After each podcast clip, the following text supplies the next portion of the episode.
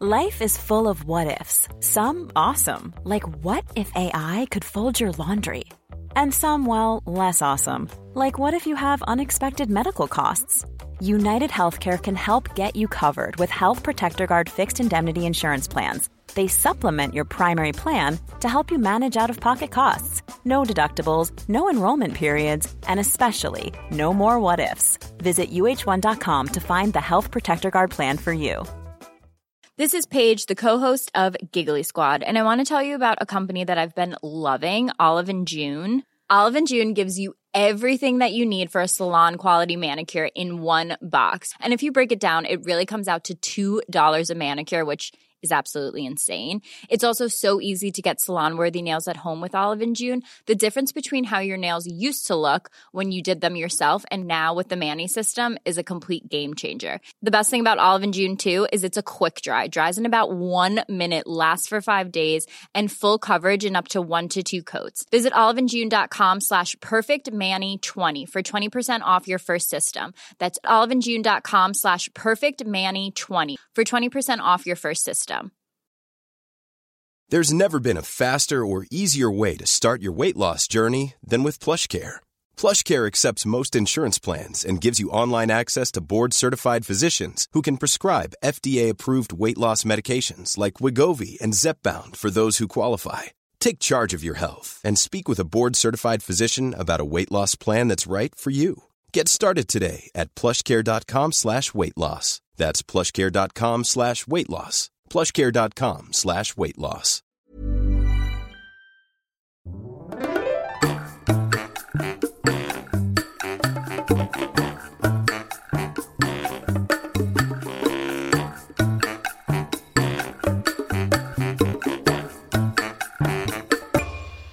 Hola, ¿qué tal? Esto es How to Spanish Podcast. Yo soy David. Y yo soy Ana.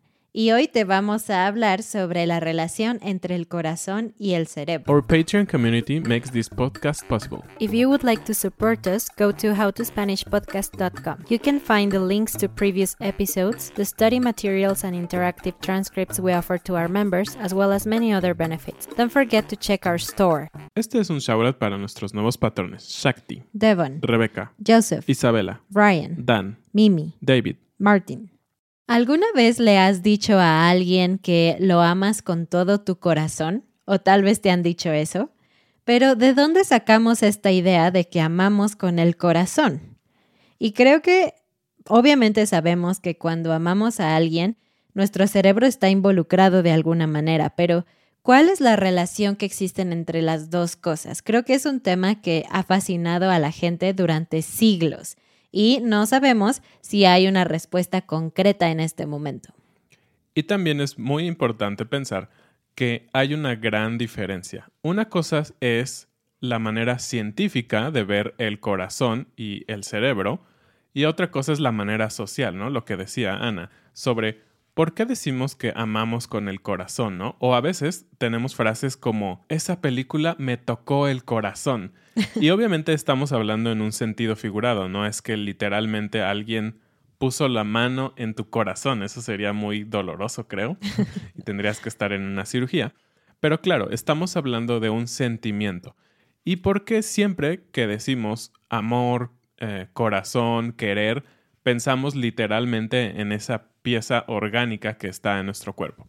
Entonces vamos a abordar este tema de dos maneras un poco distintas. Primero, ¿cuál es la relación real, la relación podríamos llamarle científica, entre el cerebro y el corazón?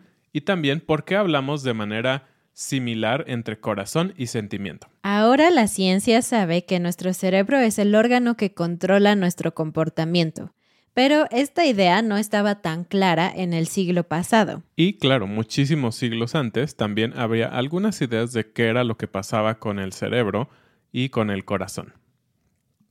Siempre hubo peleas, digamos, entre personas que pensaban que el corazón era el centro del el raciocinio y las personas, y otros que pensaban que el cerebro era el centro. Por ejemplo, Platón y Aristóteles tenían ideas completamente diferentes. Sí, e inclusive antes de ellos, los egipcios creían que el corazón mandaba al cerebro y no al revés, y que toda la memoria y la inteligencia provenían del alma. Algo que es muy interesante al estudiar un poquito de la historia de esto es que podemos ver que en todas las culturas, sin excepción del tiempo, siempre había esa inquietud o esa idea de que el corazón, la mente, el alma tienen alguna relación. Fue hasta el siglo IV Cristo que se empezaron a tener los primeros estudios anatómicos del cerebro, es decir, que estudiaban la forma del cerebro y fue hasta el siglo XIX, muchísimos siglos después, que ya se contaba con estudios detallados de la forma y las funciones del cerebro. Y bueno, se han hecho muchos más estudios desde entonces y cada vez aprendemos un poco más. Algo interesante es que ahora las neurociencias no trabajan de forma aislada, sino que empiezan a mezclar varias cosas para entender cómo funciona el corazón y el cerebro se, toma en cuenta incluso la filosofía y muchas otras áreas de estudio porque definitivamente algo en lo que todos estamos de acuerdo es que tanto el cerebro como las emociones son cosas realmente complejas. Y no solo hay conexiones emocionales entre el corazón y el cerebro, sino también hay cosas que pueden dañar la salud o tienen que ver con la salud de estos dos órganos. Por ejemplo, se tiene muy claro que las personas que han tenido problemas en el corazón, llámense infartos o angina de pecho, tienen más problemas para tener resoluciones rápidas de problemas o a veces tienen problemas lingüísticos, lo que habla que un problema en el corazón afecta en el cerebro. Y los médicos explican que esto es porque en el evento de el problema del corazón, los vasos sanguíneos que están en el cerebro pueden verse afectados por la falta de oxígeno y por lo tanto crear un daño en el cerebro. Y eso se refleja en algunas cosas, digamos, cotidianas, como dijimos, puede ser hablar, comer, caminar, varias cosas. Y bueno, eso que comentó David no es algo de lo que estemos muy conscientes, no podemos sentirlo o darnos cuenta hasta que sucede, pero hay otras cosas en las que sí estamos un poquito más conscientes. Por ejemplo, los latidos del corazón pueden determinar tu realidad, cómo estás percibiendo y entendiendo el mundo afuera de ti. Eso que encontramos nos pareció súper interesante. Resulta que un corazón tiene dos fases de latidos. Tiene una fase en donde se bombea sangre al cuerpo y otra fase en donde la sangre regresa hacia el corazón, conocidas como fase sistólica y fase diastólica pero se hicieron algunas investigaciones en donde se dieron cuenta que depende de en qué fase esté tu corazón, tú entiendes el mundo de forma distinta. Durante la fase sistólica pasa algo muy extraño. Se suprime un componente específico en nuestra actividad cerebral que está relacionado con la conciencia y se llama componente P300. Y lo que eso hace es que seamos menos propensos a percibir estímulos del exterior. Y bueno, eso nos ayuda, por ejemplo, a no sentirnos estresados por sentir nuestros latidos todo el tiempo, por ejemplo. Somos capaces de ignorar eso, pero al mismo tiempo podemos ignorar otros estímulos. Entonces, de cierta manera, cuando estamos en la otra fase, en la distólica, nuestro cuerpo está más propenso a entender o recibir algunos estímulos. Y esto es muy loco porque realmente esto pasa muy rápido. Los pulsos humanos en promedio están entre 60 y 100 veces por minuto, ¿no? Tu corazón hace estos dos movimientos entre 60 y 100 veces por minuto, lo que significa que pues realmente ocurre muy rápido. Y es muy extraño pensar que nuestra mente, nuestro cerebro puede tener reacciones distintas dependiendo del punto en donde tu cerebro se encuentra en relación al corazón, ¿no? Tal vez la idea llegó exactamente cuando está bombeando o cuando no está bombeando, eso cambia tu realidad. Es, es increíble, es una locura. Y también si lo piensan, cuando a veces vas al médico o simplemente en casa revisas tu pulso, pones tanta atención en ti mismo que de cierta manera bloqueas lo que pasa alrededor y creo que es lo que está tratando de explicar este estudio. Lo que sucede cuando no pones atención en tu cuerpo es que estás alerta de lo que está pasando alrededor, pero cuando escuchas literalmente tu corazón es como si todo lo demás se callara y fuera muy suave y tu corazón suena pum, pum, pum. Es muy interesante ver que tu cerebro tiene esa capacidad de borrar algo externo y enfocarse en uno mismo. La capacidad de enfocarse en las señales que manda tu cuerpo tiene un nombre específico y se llama interocepción. Y aprendimos esto viendo un video súper interesante de la relación entre el corazón y el cerebro. Y lo que decían en este video es que esta habilidad, interocepción, es la capacidad de conectarte y entender y sentir de forma consciente las señales que manda tu cerebro. Por ejemplo, si cierras los ojos, hay un porcentaje de personas que pueden sentir sus pulsaciones y hay otro porcentaje de personas que no sienten nada.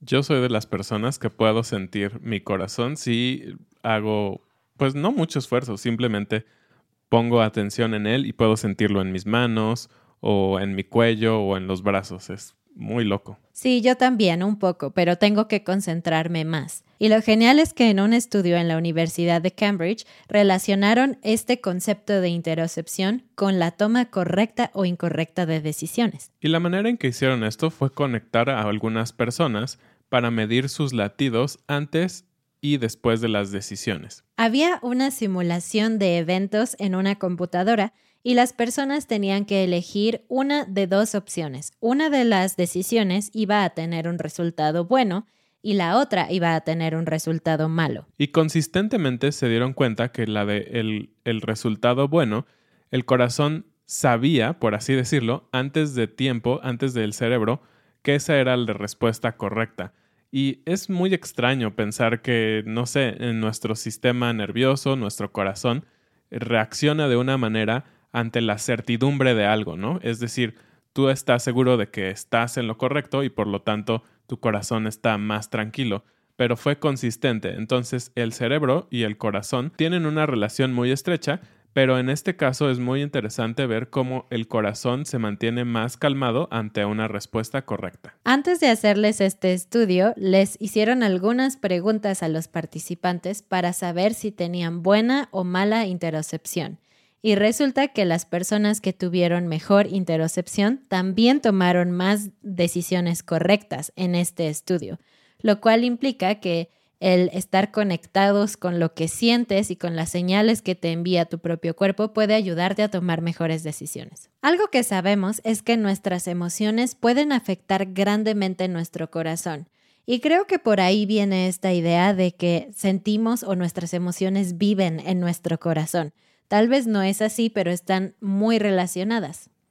Así es, y de hecho, también se han hecho estudios, por ejemplo, con cosas que son muy sentimentales para algunas personas y que para otras no. En específico, con el fútbol.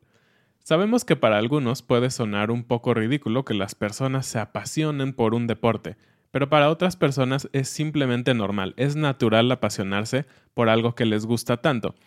Y se hizo un estudio de infartos en los años 2003 al 2006 en Múnich, en Alemania, y ellos se dieron cuenta que en junio y julio del 2006 hubo un número impresionantemente más grande de infartos. ¿Y qué fue lo atípico en este periodo? En Alemania, en esa época, se jugó el Mundial de Fútbol. Y puede parecer un poco extraño cómo un mundial puede afectar la salud cardíaca de muchas personas. Pero esto demuestra una vez más que, en primera, los alemanes se apasionan por el deporte y en segunda, este apasionamiento puede llevarte a un problema cardíaco realmente.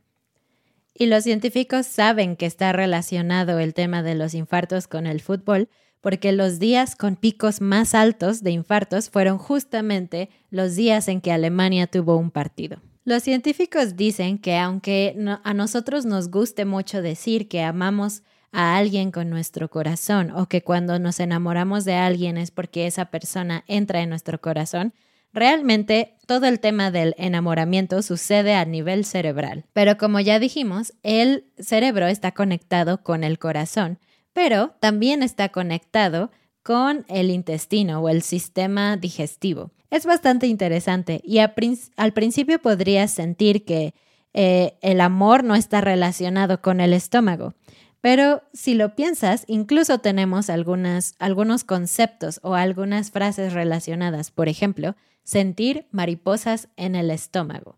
Decimos que cuando vemos a alguien de quien estamos enamorados, nuestra panza siente cosas.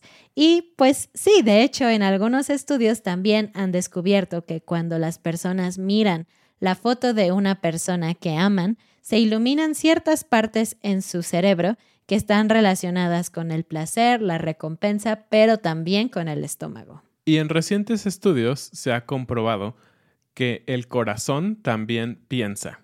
Y es algo muy extraño de escuchar. Se ha comprobado que el corazón tiene al menos 40.000 neuronas y proteínas que ayudan para realizar ciertos procesos de pensamientos, por llamarlos de alguna manera. En algunos casos, entonces, el corazón puede tomar decisiones propias relativas a su propio funcionamiento sin preguntar al cerebro qué es lo que debe de hacer. Algo también muy interesante que se ha descubierto es que el corazón puede enviar mensajes al cerebro para crear nuevas memorias, es decir, tomar decisiones sin que haya una memoria previa. Eso es, digamos, un poco diferente a lo que normalmente hace el cerebro, que toma decisiones basándose en ciertas historias o expectativas previas. Y hemos mencionado mucho a lo largo de este episodio todo este tema de amar con el corazón o querer con el corazón, pero también hemos dicho que realmente se quiere o se ama, se siente con eh, el cerebro. Y la parte del cerebro en donde se genera todo esto se le llama el sistema límbico. Y esto incluye el hipotálamo, el hipocampo, la amígdala y algunas otras áreas cercanas que se encuentran en el cerebro. Entonces, tal vez sería mucho más correcto decir que amas a alguien o quieres a alguien con todo tu sistema límbico en vez de decir que lo quieres con el corazón. Obviamente no es nada romántico, pero sería un poco más preciso. Pero para cerrar, hablemos un poco de por qué asociamos esta forma del corazón con el amor, si realmente ese corazón no se parece para nada al corazón real. Hay muchísimas teorías de por qué dibujamos el corazón como lo dibujamos, desde que representa algunas partes anatómicas hasta que se dibujaba como una planta que se usaba para el control de la fertilidad o algo así. Pero algunas de las explicaciones más concretas y con más credibilidad se remontan a la Edad Media. Galeno y Aristóteles describieron las formas del corazón como algo que tenía tres cámaras con una pequeña forma triangular en el centro. Y según esta teoría, muchos artistas de la época de la Edad Media intentaron dibujar esto que ellos habían escrito, pero no tenían realmente una imagen visual de cómo era un corazón. Así que terminaron haciendo esa forma más o menos que ahora conocemos. Pero eso era en la parte como médica o histórica. ¿Y cómo se volvió tan popular? Es el símbolo internacional sin duda del amor. Pues fue en la época del Renacimiento, porque en esa época empezó a usarse este símbolo en pinturas religiosas para hablar del amor de Dios hacia la humanidad, etc. Así que nuestra representación gráfica del amor no ha cambiado mucho desde, desde la Edad Media. Y este tipo de representaciones no se quedan solamente en lo gráfico. Creo que el amor o las, los sentimientos que evoca un corazón van más allá de lo que puedes dibujar o ver en una computadora. Por ejemplo, algunas personas juntan sus manos tratando de hacer un corazón con las dos manos y sus dedos pulgares todos juntos. Y eso me recuerda algo que pasó cuando nuestro expresidente Peña Nieto salió del poder. Él se despidió de la gente y él quiso hacer una forma de corazón con sus manos, pero no la hizo bien y solo hizo como un círculo. Entonces en México es una broma muy chistosa. En vez de hacer la forma del corazón, hacer como un círculo, pero la gente entiende que quieres decir corazón, amor. Y también los coreanos tienen una manera de representar un corazón. Ponen su dedo pulgar y su dedo índice juntos, pero con una ligera separación, para que las puntas de sus dedos formen más o menos un corazón. Así que cuando quieren decirle a alguien que lo aprecian o lo aman, hacen este símbolo. Y bueno, es muy interesante ver toda esta relación del cerebro y el corazón, y creo que nunca vamos a estar 100% convencidos de que el corazón eh, de que no está en el corazón el sentimiento, es algo que ya está en nuestra cultura.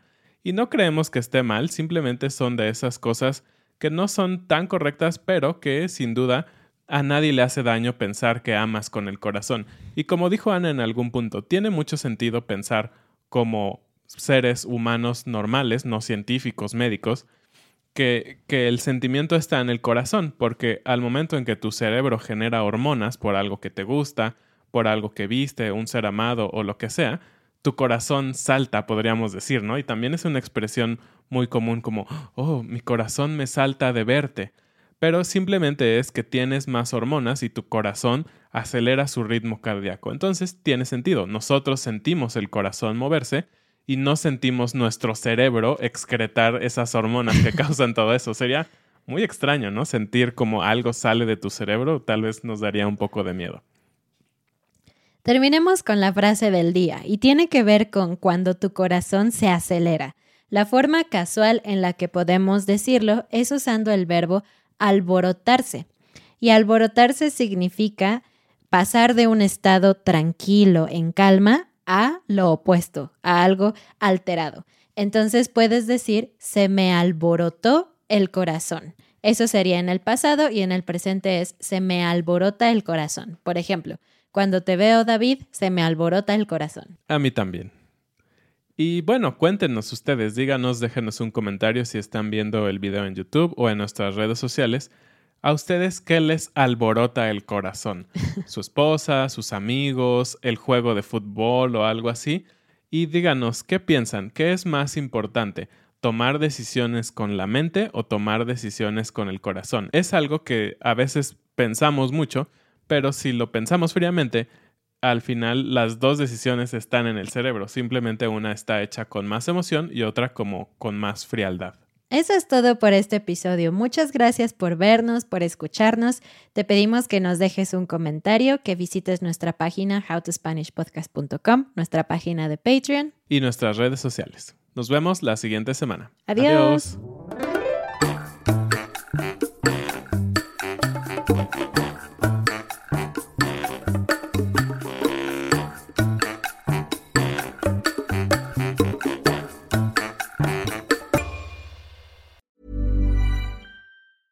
Planning for your next trip?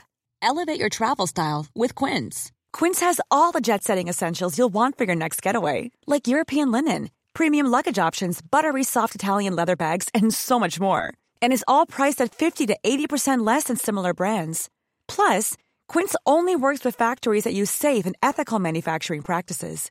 Pack your bags with high-quality essentials you'll be wearing for vacations to come with Quince. Go to quince.com slash pack for free shipping and 365-day returns. Planning for your next trip? Elevate your travel style with Quince. Quince has all the jet-setting essentials you'll want for your next getaway, like European linen, premium luggage options, buttery soft Italian leather bags, and so much more. And is all priced at 50 to 80% less than similar brands. Plus, Quince only works with factories that use safe and ethical manufacturing practices. Pack your bags with high-quality essentials you'll be wearing for vacations to come with Quince. Go to quince.com/pack for free shipping and 365-day returns. Mom deserves the best, and there's no better place to shop for Mother's Day than Whole Foods Market. They're your destination for unbeatable savings, from premium gifts to show-stopping flowers and irresistible desserts. Start by saving 33% with Prime on all body care and candles. Then get a 15-stem bunch of tulips for just $9.99 each with Prime. Round out Mom's menu with festive rosé, irresistible berry chantilly cake, and more special treats. Come celebrate Mother's Day at Whole Foods Market.